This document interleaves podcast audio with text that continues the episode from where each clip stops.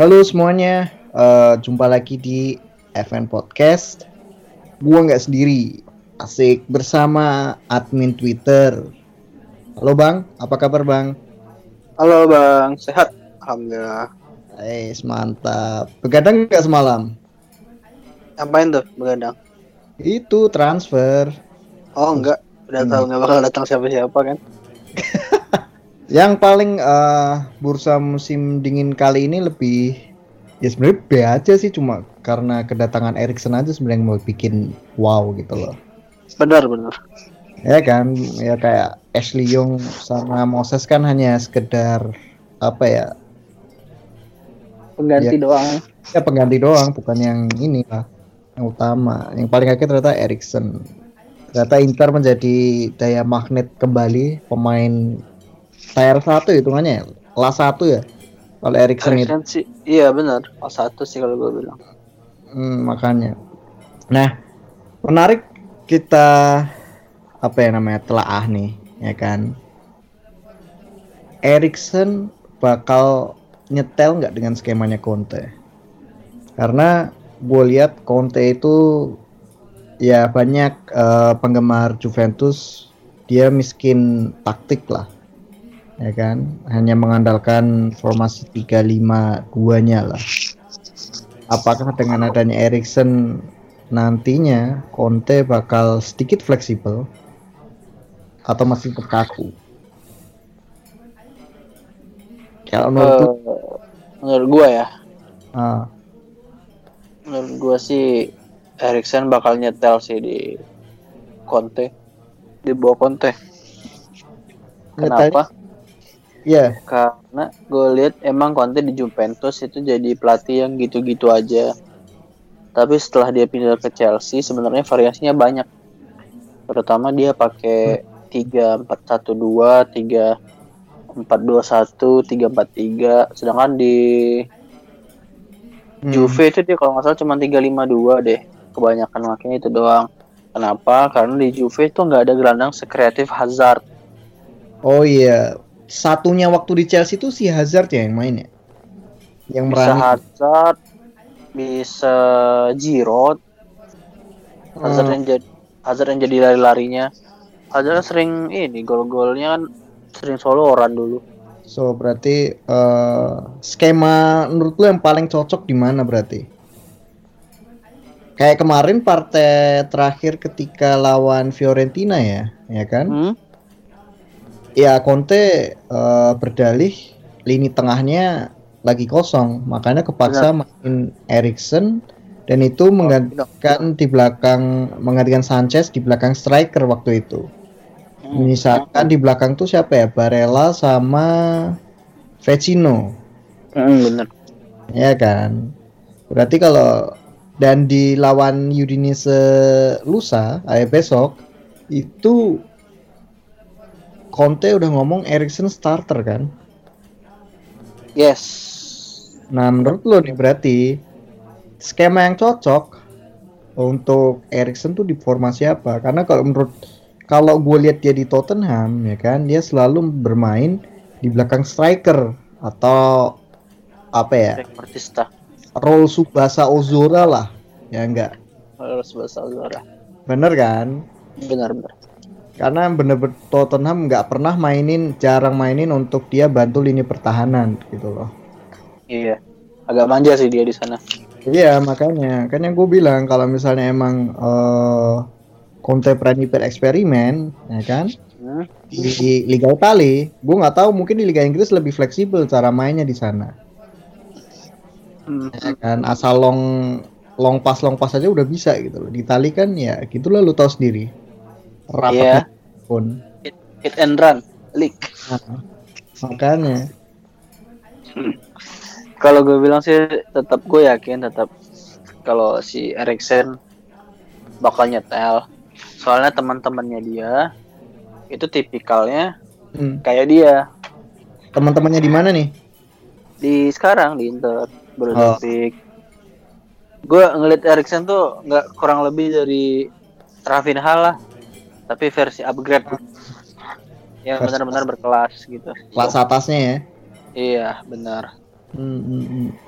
gue senang datangnya Erikson dan okay. gue takutnya itu harapannya yang terlalu besar. Jadi orang walaupun dia tampil bagus orang hmm. tetap menganggap dia flop gitu. Itu hmm. gara-gara harapan orang terlalu gede ke dia. Nah. Satu satu satu satunya yang gue ragu ini ya. yeah. tentang Erikson adalah fisiknya dia yes sekalipun dia bermain di liga paling atraktif katanya. Uh, uh, uh. Liga apa namanya? Liga Inggris. Uh. Tapi tetap gue raguin karena apa? Karena Erikson itu tipikalnya mirip-mirip kayak Modric, pemalas. Hmm. Lo Modric kayak gitu, Ma Sneijder. Ozil gitu bukan sih? Lu bilang pemalas, oh. pemalas. Ozil. Makanya itu gue, buat yang gue raguin cuma itu doang. Uh. Berarti sebenarnya gue setuju, uh, setuju sih karena minusnya Erikson nanti dia nggak bakal bisa mainin 352 nya Conte. Yes, kalau gue juga mikir gitu. Nggak mungkin. Conte kalau emang mau manfaatin Erikson, dia ada dua alternatif menurut gue. Yang satu uh, maksain 3412 kayak kemarin. Ya Conte mm -hmm. bilang dia mak ini pakai formasi baru pertama kali, ya kan 3412. Ya. Ya kan? Atau dia pakai formasi yang gue kemarin baca di analisa mana itu pakai formasi tiga lima satu satu. Di mana ya. Erikson di belakang striker. Ya kan? Benar apalagi pas di lini depan uh, Inter sekarang lagi ya menurut gue juga lagi krisis dalam artian krisis butuh backup. Selain Lukaku dan Lautaro Apalagi Lautaro bakal absen sampai lawan Milan minggu depan. Bener. Makanya yang gue raguin ini kalau di Erikson ini sebenarnya ketika dia masuk adalah uh, mau ngalah berarti dia harus mengakomodir formasinya Erikson di yang tadi gue bilang antara 3412 atau emang 3511. Mm. Ya kan. Langsung jauh nih. Ada kemarin artikel yang aduh gue lupa artikel dari mana itu dia bilang kedatangan Erikson itu sebenarnya buat antisipasi Lautaro tuh dibeli sama Barca di musim panas besok. Kok gitu? Jadi uh, secara nggak langsung ini kayak ibaratnya Inter udah udah inilah apa namanya persiapan dengan memakai formasi 3511. Oh. Jadi Lautaro dijual ya Lautaro paling dijual sekitar 100-an lah ya ke Barca, ya kan? Hmm. Nah, backupnya si Erikson ini. Jadi pakai formasi 3511.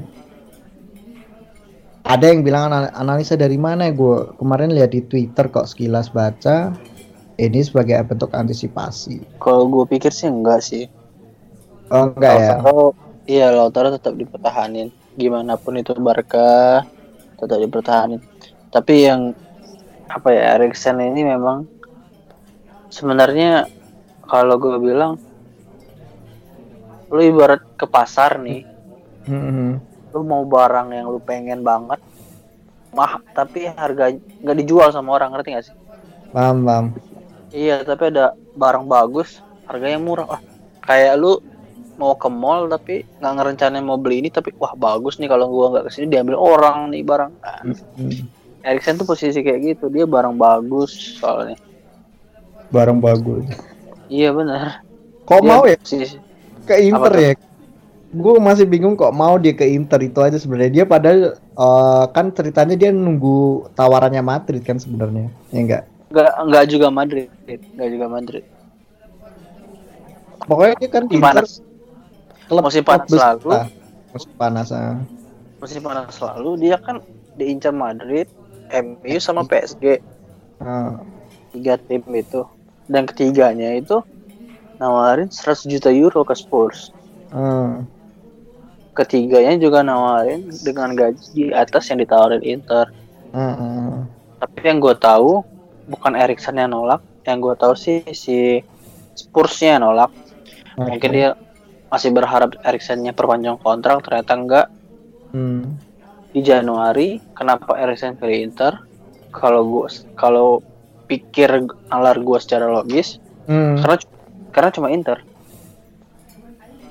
Karena cuma Inter kenapa? Kenapa gue bilang gitu? Karena cuma Inter yang bisa di Januari datengin dia. Juve kan bisa bro sebenarnya. Juve nggak mungkin bro. Dia aja buang-buang Emre kan. Dia mau buang Bernardeschi. Dia mau buang Kidera, dia mau hmm. buang Matuidi. Mereka harus jual dulu banyak pemain baru bisa keluarin.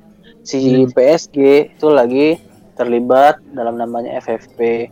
Dia nggak mungkin datangin pemain jago di bursa transfer Januari. Begitu dengan begitu juga dengan City. Dengan Madrid mereka udah numpuk ke tengahnya. Dan mereka ada kalau hmm. Zidane nggak suka tipikalnya si Erikson. Erikson benar. Dia Dan lebih kan, tipikalnya ke Pogba. Hmm. Gitu. Gue udah udah yakin waktu Erikson dikaitin kalau kan awalnya The Athletic yang kaitin Erikson. Iya. Berita Inggris The Athletic. Masih kita masih di EC-EC tuh. Wah, nggak mungkin lah Inter datangin Erikson. kalau gue kalau ini konfirmasi si siapa namanya Marota konfirmasi aja uh. kalau Inter benar ngejar Erikson pasti dapat gue yakin hmm. karena itu tadi soalnya nggak ada selain Inter yang capable dapetin Erikson di Januari kalau di Juni banyak gue yakin tapi kalau Januari cuma Inter tapi memang Erikson ini kayak uh, underrated banget sih. Maksudnya di Liga Inggris dia itu ya bisa sejajarin sama Ozil terus sama Kevin De Bruyne. Tapi secara statistik dia masih tinggi loh. Dia yang paling tinggi. Uh, mana-mana. Makanya. Makanya bilang underrated di kalah kalah nama padahal sama Kevin De Bruyne atau si Ozil ketika masih zamannya dia masih bersinar gitu loh. Tahu nggak kenapa dia kayak gitu? Kenapa eh Spurs lah Spurs nggak pernah menang apa-apa bro Oh. Spurs tapi nggak pernah menang apa-apa satu dan Spurs juga bukan tim sejarah. Eh Spurs menang satu trofi tahu Audi Cup. Wah, jir. Wah, aja nggak tahu ya trofi apaan. Makanya ketika Erikson datang ke Inter, wajar lihat trofi banyak banget itu trofi apaan? terakhir terakhir gue lihat di Ajax nih kayak gini katanya. Oh iya terakhir dia dapat ini di Ajax ya bener bener bener. Ah, ah. Ajax masih jago-jagonya sama dia itu. Uh, Oke, okay. Erikson dengan kedatangannya Erikson, uh, apa sih yang bakal dirubah Erikson untuk keseluruhan Maksud? secara tim? Kalau gue pikir sih, lu ngerasa lah, lu ngeliatin kan kalau waktu kita zamannya Sneijder, uh -huh terus hilang Sneijder kita mulai itu. Ke semua pelatih Inter tuh pasti nerapin taktik yang sama. Lu tau gak sih? Cross and insya nah bener banget. Cross and insya Allah nggak tahu nyampe apa enggak ada apa enggak tuh masa bodoh terakhir lah. Nanti cross dulu ke tengah tapi waktu datangnya Rafinha itu berubah bro hmm, bener sih ada Rafinha di di tengahnya jalan Bener, bener di tengah Al jalan. Alir banget. Sekalipun itu Karamo, Karamo juga bisa jadi main bagus, Bro. Iya, bener. Nah, terus si Rafinha nggak ditebus kan?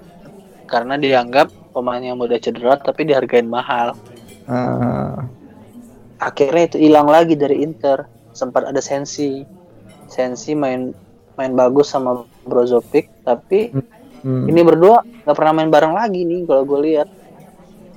Main bareng pun si sensinya underperform semenjak cedera. Gue ya.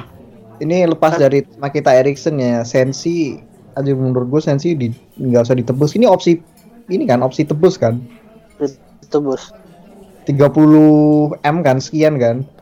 20-an, 20-an. 20-an ya. Gue sih mending ya, prefer nggak tebus kalau misalnya kalau gue sih tetap tebus sih. Tebus jadiin pelapisnya ada Brozovic siapa tahu kan mau ditebus sama Barca 50 60 juta gitu kan dua lagi. Baru beli yang murah-murah. Hmm. buat pelapis doang. Terakhir gue baca adanya Erikson dia ini penglaris jersey bro wah bener Dis. Paris jersey langsung uh, apa namanya penjualannya langsung meningkat drastis. Gue pengen beli tapi sayangnya dia pakai nomor 24 coy. Iya, gue tunggu musim depan lah, tunggu dia pakai nomor 8 gitu kan. Kenapa dia pakai nomor 24 ya? Dua kali empat kali delapan. ah. Delapan dipakai sama siapa sekarang sih? Oh Vecino ya? Vecino kan mau mau sempat ditendang. Oh iya iya iya iya iya iya. Ya. Oke berarti menurut gue dari sisi penjualan ini jersey bakalan terus naik nih menurut gue nih. Gue bingung. Uh, Erikson sama Lukaku, hmm, ya, itu levelnya di mana ya mereka berdua? Erikson di atas atau Lukaku di atas? Sama sih. Hype-nya tapi lebih gede nih Erikson ya? Kalau hype-nya lebih gede Lukaku bro. Lukaku. Iya, kalau gue Lukaku. Kenapa Lukaku? Karena kita senang banget ada yang bisa gantiin Icardi. oh, pas iya. ya, ya, pas drama, iya, iya. Pas kita trouble lah internya, internet trouble, main itu trouble. Trouble, hmm. gak ada pemain terus orang senang banget anjir pengganti Icardi Lukaku walaupun dia lagi underperform kan? Benar benar benar. Sedangkan Eriksen tuh kita kalau gue sih agak biasa aja. Soalnya nggak ada Eriksen tuh nggak apa-apa sebenarnya. Iya ya. Itu menurut lo iya kalau kalau gua nggak ada Eriksen tuh nggak apa-apa. Kita masih bisa cuman ada Eriksen tuh kita bisa mainnya lebih terbuka aja lebih ngalirin bolanya lebih jago. Tapi ya kayak gitu. Tapi menurut gue Erikson tuh baru bisa nyetel itu di musim panas bro kalau menurut gue bro. Sama nah musim awal nih ya ah, dia ibaratnya ya kayak adaptasi. Iya. Gue gak berharap banyak pak dia di enam bulan pertama. Hmm, sama. Ya makanya paling lebih mungkin lebih banyak penampilan yang nggak sesuai ekspektasi aja gitu loh menurut gue sih ya seenggaknya nggak cedera lah kalau gue sampai enam bulan ke depan. Ah itu dia. Ya kan? Setelah itu digembleng lah sama si Conte dan si Pintus. Pintus. Berarti Erikson uh, kita ketahui mungkin ini ya apa namanya uh, puzzle atau kepingin yang hilang ya semenjak Snager terus lalu tadi sempat digantikan oleh peran Rafinha terus sama si sekilas sama si Sensi ya akhirnya ya namanya pemain pro nomor 10 ala Osupa Zauzora akhirnya kita punya lagi nih. Iya Erikson ya. Yo, makanya. Terus uh, untuk uh, para penasihat Reveners untuk apa namanya semuri untuk transfer musim dingin nanti kalian bisa simak di YouTube uh, eh, FM hmm. kawan apa yang namanya youtuber lagi persiapan nih untuk syuting dan kawan-kawannya. Gitu. Mungkin ada informasi tambahan? Tentang apa nih? Apa aja? Oh apa aja? Kita bakal ngadain pecal Insya Allah, ya Insya Allah tanggal kalau nggak 15, 16 Januari. Januari Februari sekarang bro? Eh Februari, Februari, Februari bro sorry. Februari belum resmi tapi siapa aja boleh gabung. Hmm. Pas klub mana aja boleh gabung, bebas. Yang penting kita rame ramean aja, seru-seruan aja. Gimana futsalnya? Rencananya sih di Cilandak, Cilandak futsal. Uh, Cilandak futsal Iya rencana di sana, tapi belum tahu ya. Kita lihat mana yang enaknya aja nanti. Jamnya jamnya waktu belum tahu ya. Sore, kemungkinan sore. Sore, dua jam palingannya ya. Hmm bener. Oke, jadi lu untuk uh, para pressing Reveners, lu kalau mau futsal gabung aja, siapa pun boleh ikut di antara 15, 16, atau 17 enak kan selalu Valentine Day ya kan lu seneng seneng oh, iya, kan seneng-seneng sama uh, cewek lu pade ya kan? Langsung besoknya main gitu. Mantap. Oke okay, uh, eh, kita akhiri di sini. Thank you udah dengerin. Sampai jumpa di next episode. Bye bye bye bye for Inter